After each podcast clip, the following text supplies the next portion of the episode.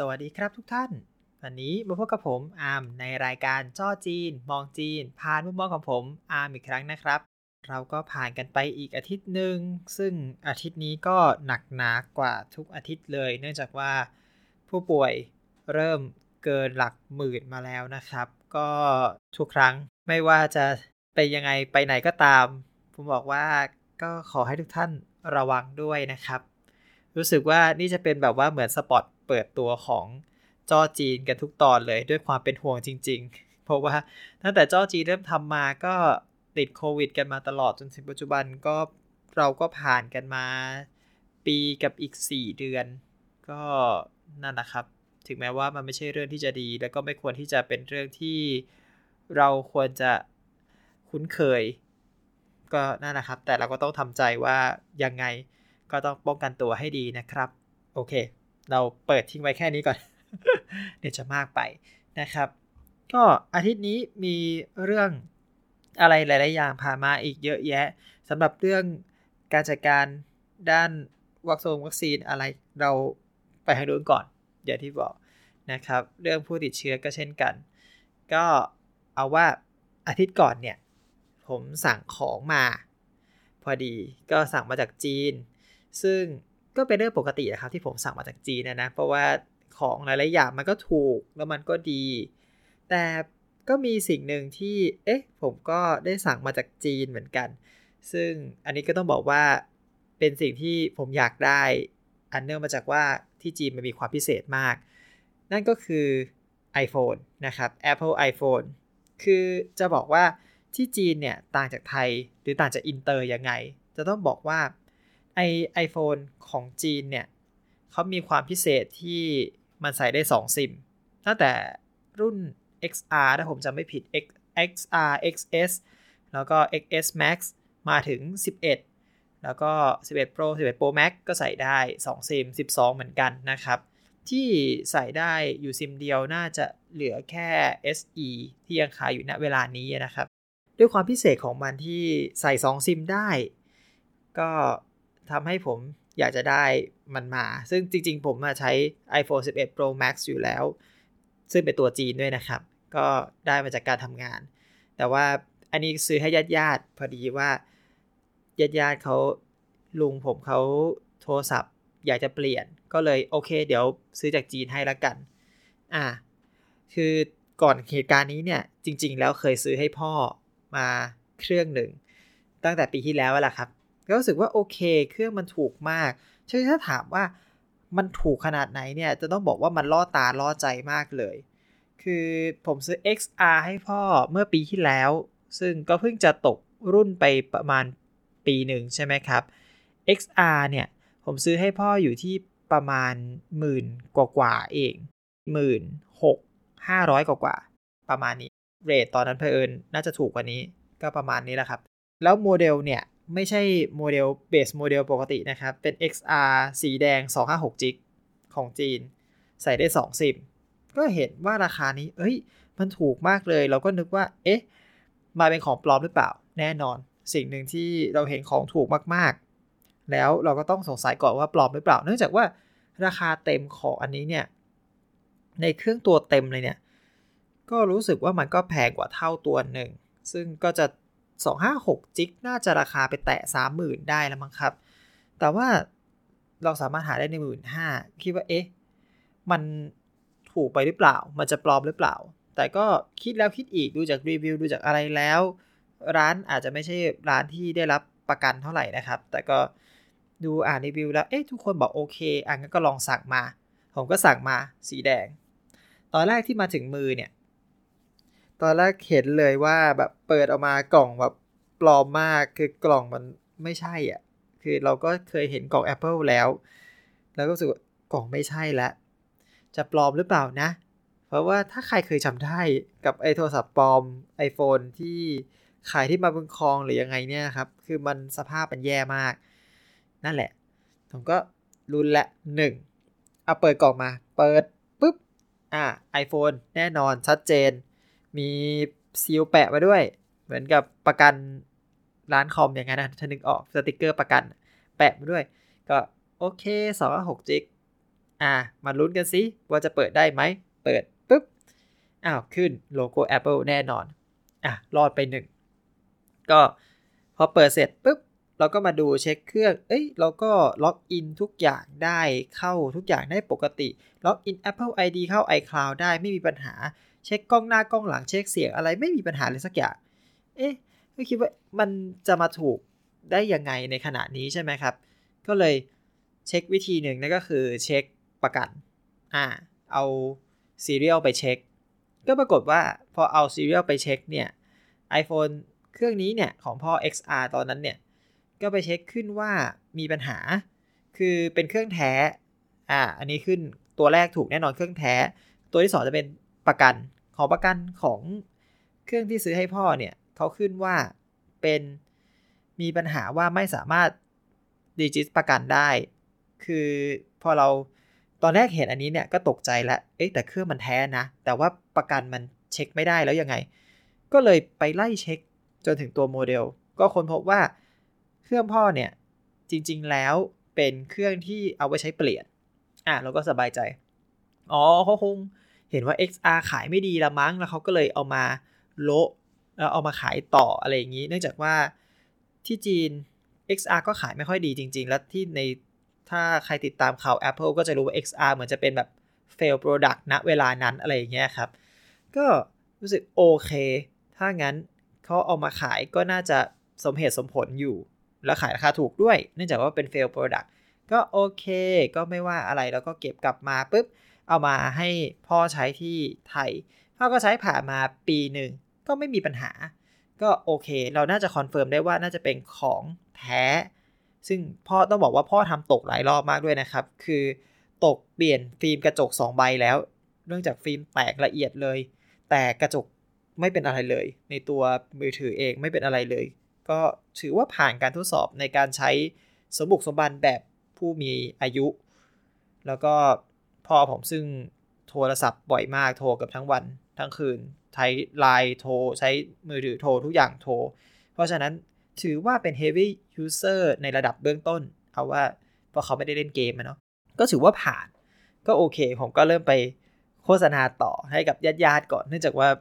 อย่างที่เรารู้ว่าทุกอย่างมันมีความเสี่ยง ผมเองก็ไม่กล้าจะไปโฆษณาให้ให้คนรู้จักได้ไกลมากขึ้นไปกว่านั้น ก็มาตกที่คนถัดมาก็คือ ลุงของผมเองนะครับลุงก็บอกว่าเออนั่นแหละที่ว่าพอดีอยากเปลี่ยนเครื่องอะก็เลยสั่งมาเป็น iPhone 11 Pro Max อ่าเราก็สั่งมาเรียบร้อยถึงไทยเมื่อไม่กี่วันก่อนนี้เอง ก็ดูเราก็เช็ค 11 Pro Max เหมือนกันครับ กล่องที่ได้มาดูปลอมแน่นอน เราเริ่มถอดออกมาปุ๊บ สิ่งแรกที่เห็นคือ โอเค มือถือมี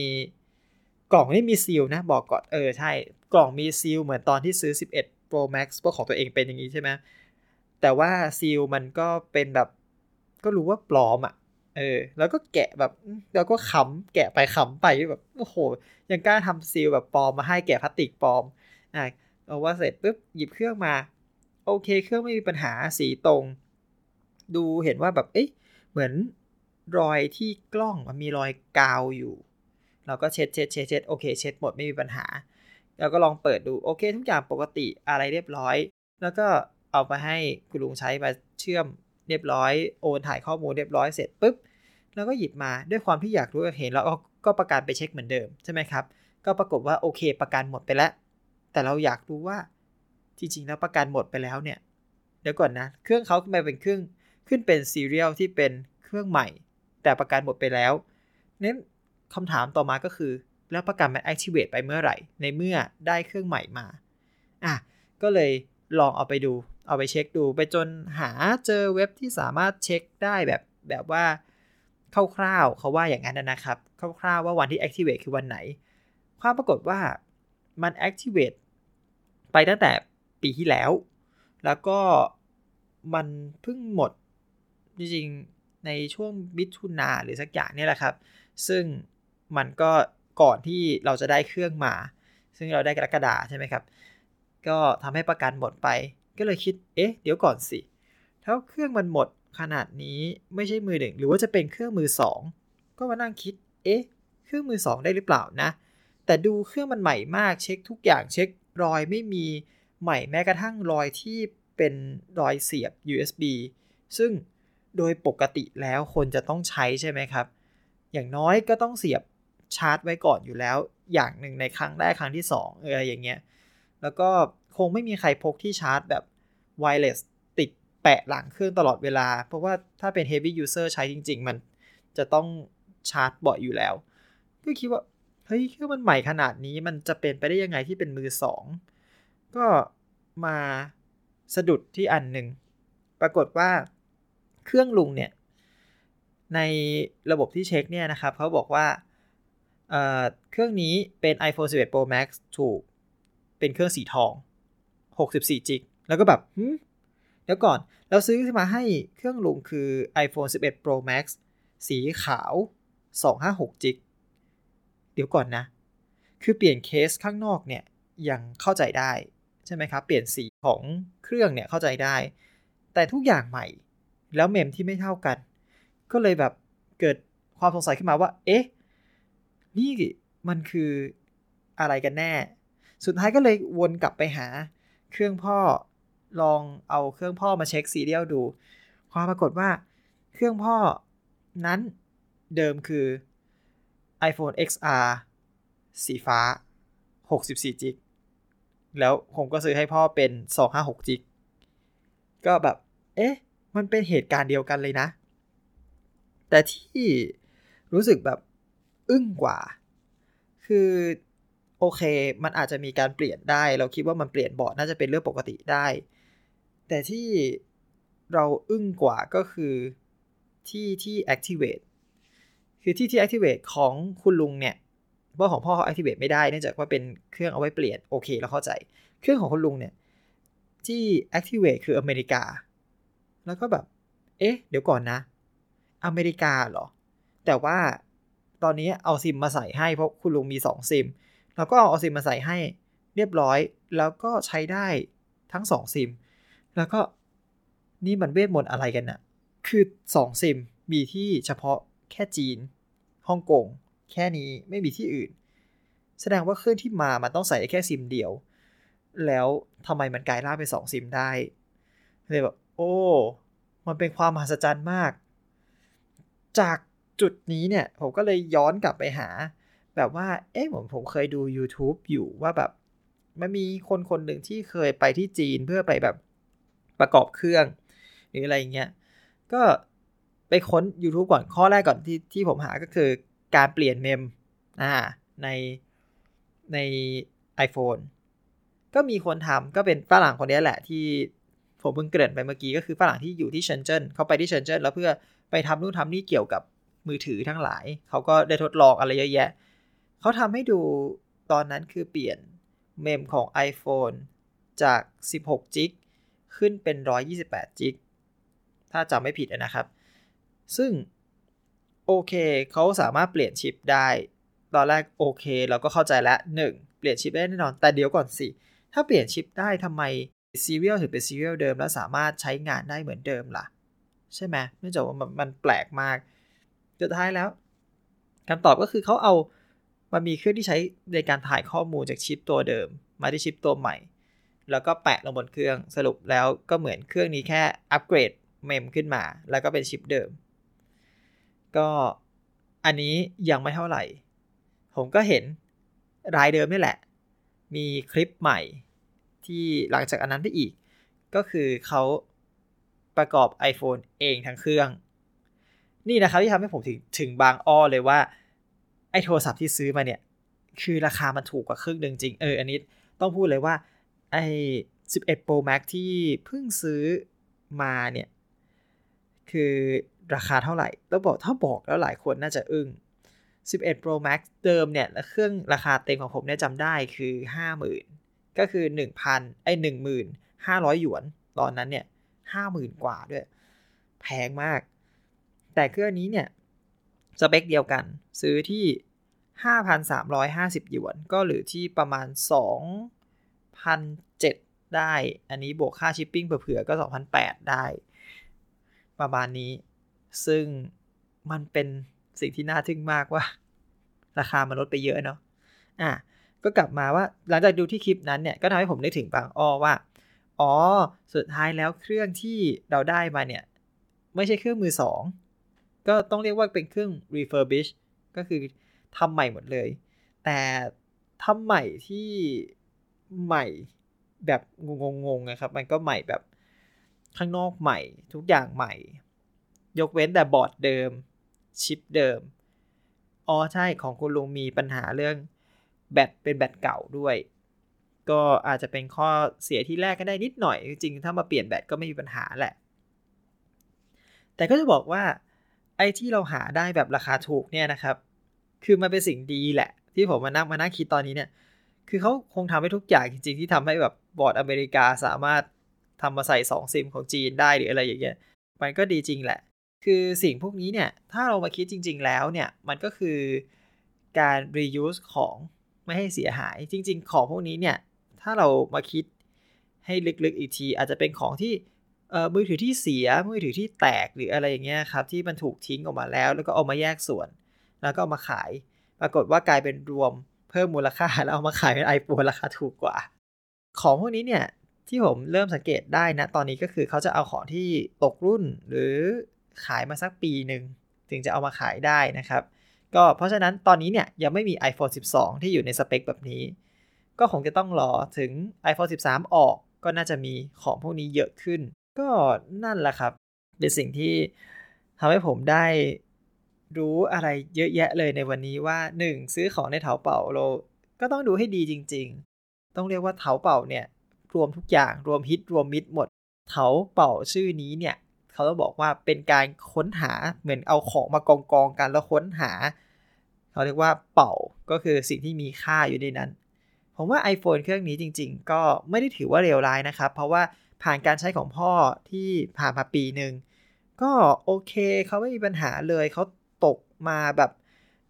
ใส่ไม่ไม่ยั้งจริง ๆ ก็ยังไม่เคยมีปัญหาไม่พังด้วยไม่มีอะไรพิเศษที่แบบอุ้ยไอ้นั่นรวนไอ้นี่รวนไม่มีเลยนะครับเขาไม่เคยบ่นเลย คือนอกจากเขาลืมเบอร์โทรศัพท์ตัวเองแล้วเขาก็ไม่เคยจะบ่นอะไรอีกเลย อันนี้จริง ๆ ถ้าให้ผมโฆษณานะก็จะบอกว่าเป็นตัวเลือกที่ดีสำหรับคนที่ไม่ได้อยาก จะซื้อเครื่องรุ่นปัจจุบัน แล้วราคาแพงมาก ๆ หรือไม่อยากซื้อเครื่องมือสองที่เราไม่รู้ว่ามันผ่านการใช้งานอะไรมาบ้าง หรือแบบข้างนอกที่ดูไม่สวยอย่างเงี้ยครับ อันเนี้ยเป็นตัวเลือกที่ดีมาก ๆ เลยแหละ เออ แล้วก็จะบอกว่ามันก็เป็นการรักโลกอย่างหนึ่งเนาะที่ Apple พูดมาอย่างนั้นว่ารักโลกไม่ให้นู่นไม่ให้นี่แต่จริง ๆ เนี่ยไอ้อย่างเงี้ย ถือเป็นการรักโลกมากมาก ๆ โดยการแบบย้ำเครื่องที่พังแล้วเอามาเป็นเครื่องใหม่ แล้วเป็นการเพิ่มมูลค่าในการขายด้วย ก็เรื่องนี้โมเรลเราบอกว่าอะไรดี นั่นแหละครับ ทุกอย่างมีของที่ดีและไม่ดี แต่จีนสามารถทำให้ทุกอย่างกลายเป็นของที่ดีได้ ในแบบที่เราก็ไม่เคยรู้มาก่อนผมก็คิดอยู่เหมือนกันว่าเนี่ยเออถ้าเกิดว่า iPhone ผมพังเมื่อไหร่เนี่ย เครื่องต่อไปก็อาจจะเป็นเครื่องแบบนี้ก็ได้ เนื่องจากว่า มันประหยัดเงินเราไปได้เยอะจริง ๆ แล้วก็จริงๆ ผมเองก็ไม่ได้ซีเรียส คือต่อให้ผมใช้งานหนัก แต่ผมก็ดูแลเป็น เพราะฉะนั้นมันก็ไม่มีปัญหาอะไรหรอก และอีกอย่าง ของพวกนี้มาจากเชนเจิ้นเชนเจิ้นคือคนโปรแห่งวงการดิจิตอลอยู่แล้ว คือต่อให้เป็นคนที่อยู่แบบเปิดร้านเล็กๆ ข้างถนนก็เถอะ เขาก็โปรทั้งนั้นแหละ เพราะฉะนั้นของพวกนี้มาถึงมือเราไม่ค่อยมีปัญหาแล้วครับ นั่นแหละครับ มาถึงตรงนี้ก็จะบอกทุกคนว่า ผมไม่ได้โฆษณาว่าผมรับพิ้วนะ ไม่ต้องทักมานะครับผมจะรับเฉพาะคนรู้จักพอ เพราะไม่งั้นเดี๋ยว ถ้าเกิดมันมีปัญหาขึ้นมาผมไม่รับเคลม ผมจะเคลมได้ยากจริงๆอ่าโอเคก็ถ้าเกิดอยากได้แนะนำให้ไปหาครับ แนะนำให้ไปหา ให้ไปเสี่ยงดวงดู ก็ดูราคาที่สูงไว้ไม่สูงมาก เอาว่าราคาจากของแท้ตัดครึ่งทุกอย่างได้แบบผมแน่นอนผม confirm เครื่อง refurbish ในขณะที่ใช้ได้ดี โอเคสำหรับวันนี้ก็เอาแค่นี้ไว้ก่อนเนาะคุยกันเพลินมากเลย เป็นเรื่องที่ผมอยากแชร์มากจริง ๆ อยากแชร์มากๆ คือจริงๆ ต้องบอกว่านอกจาก iPhone แล้วผมยังไม่รู้ว่าของ Android อื่นเนี่ยเขามีเครื่องที่ทำแบบนี้หรือเปล่า แต่ผมเชื่อว่ามี แต่ว่าเครื่องอย่างอื่นอย่าไปเสี่ยงเลย iPhone ยังน่าเสี่ยงมากกว่า เพราะว่าของปลอมน้อยกว่า ก็ว่ากันไปครับ โอเคสำหรับ วันนี้ก็เอาไว้เท่านี้ก่อนแล้วกันนะครับ ก็อย่าลืมครับช่วงนี้อันตรายมากๆเลย ก็ขอทุกท่านดูแลรักษาสุขภาพให้ดี จริง ๆ ผมเองก็ไม่ได้ออกไปไหนหนึ่งอาทิตย์หนึ่งออกอยู่ 2 ครั้ง ซื้อขนมปังกับนม แค่นั้นแหละครับ ที่เหลือข้าวก็สนับสนุนเพื่อนที่ทำข้าวส่งอยู่ทุกทีก็เลยไม่ค่อยมีปัญหา โอเคครับ รักษาสุขภาพนะครับ ทุกท่านสำหรับวันนี้ เอาแค่นี้ไว้ก่อนนะครับผม สวัสดีครับ